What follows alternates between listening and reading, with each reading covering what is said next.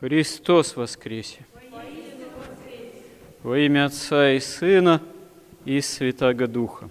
Основа жизни церкви – это молитвенное собрание, собрание прежде всего литургическое, и в своей сути, в своей сути оно имеет принцип, где двое или трое собраны во имя Мое, говорит Господь, там и я посреди них. Двое или трое собранные во имя Христа это, конечно, такое минимальное число, можно сказать, что минимально необходимое, а литургическое собрание, оно может быть очень и очень многочисленным, и действительно в наиболее какие-то лучшие времена такое собрание может насчитывать сотни и даже тысячи человек, и так было и в истории еще достаточно древней, во времена, ну скажем, святителя Иоанна Златоуста, во времена эпохи, как это говорится, Константиновой, то есть после того, как при Константине Великом Римская империя стала христианской, так бывало и на Руси, и надо заметить, что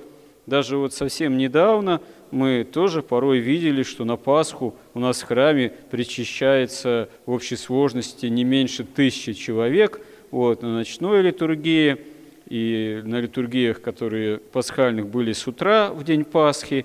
Вот. А в этом году мы видим, что было, наверное, в 10 раз меньше причастников. И то причаститься смогли те, кто, в общем-то, могли как-то преодолеть запретительные меры. И здесь возникает такая, можно сказать, может быть, не совсем справедливая диспропорция, потому что а чем виноваты те, кто, в принципе, не в состоянии был какие-то вот запретительные меры преодолеть, чтобы в этот момент, в этот день действительно стать членами литургического собрания. Но в принципе, в принципе, на самом деле, если не в этот день, прямо в сам день Пасхи, но мы все равно не лишаемся возможности причащения тела и крови Христовых. Даже в какие-нибудь ужасные по-своему 20-е, 30-е годы 20-го столетия, в разгар тотальных гонений,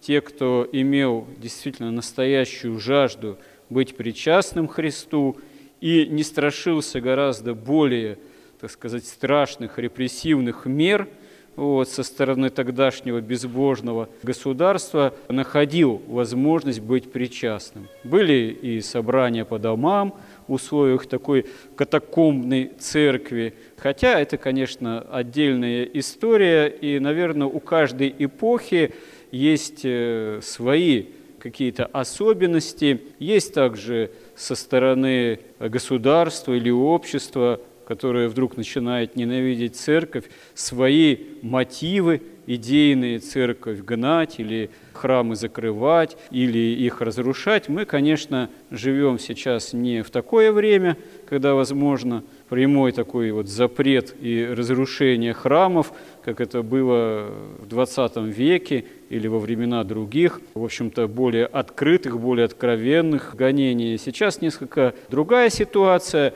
но при этом мы видим, что элемент давления – элемент такой появляется запретительный в отношении литургического собрания. Вот. И мотивы, конечно, другие используются, они такие более скрытые, вот, более завуалированные, выражаясь современным языком, если называть это все вообще гонениями, то это такие, как современные войны, можно сказать, и гонения это, по сути, гибридные. И нам стоит задуматься прежде всего не о том, каким внешним образом надо те или иные запретительные меры, если они возникают, преодолевать. Церковь, она все равно найдет формы, благодаря которым на самом деле верные смогут быть Господу причастными литургическими. Нам надо все равно задумываться прежде всего о том, как действительно быть пред Господом верными – как преодолевать в себе то, что является гораздо более, можно сказать, страшным препятствием к причастию к Христу, грех и страсти. А над грехами и страстями, то есть бороться с ними или нет, властны мы сами. Никакое государство, никакой кесарь не может нам помешать бороться с грехом, как и не может в собственном смысле прямо помочь. Конечно, если государство христиански ориентировано, оно может способствовать тому, чтобы его подданные как-то жили более нравственно, в большей степени устремлялись в церковь. А может и препятствовать этому, если государство нисколько не ориентировано христиански, а в наше время, по большому счету, оно уже христиански не ориентировано, вот, чтобы там не декларировалось. Современное государство – это уже государство, общество развитого потребления, где идол потребления, идол поклонения материальным ценностям, идол сребролюбия, духа сребролюбия является главенствующим. Поэтому, по сути, современное общество, оно враждебно относится к церкви, потому что церковь этому идолу, духу сребролюбия, будет противостоять и будет чуждо этому идолу до тех пор, пока церковь действительно остается церковью, Бога человеческим организмом. Поэтому обольщаться относительно государства и современного общества нам не приходится. Но самое главное не обольщаться относительно самих себя.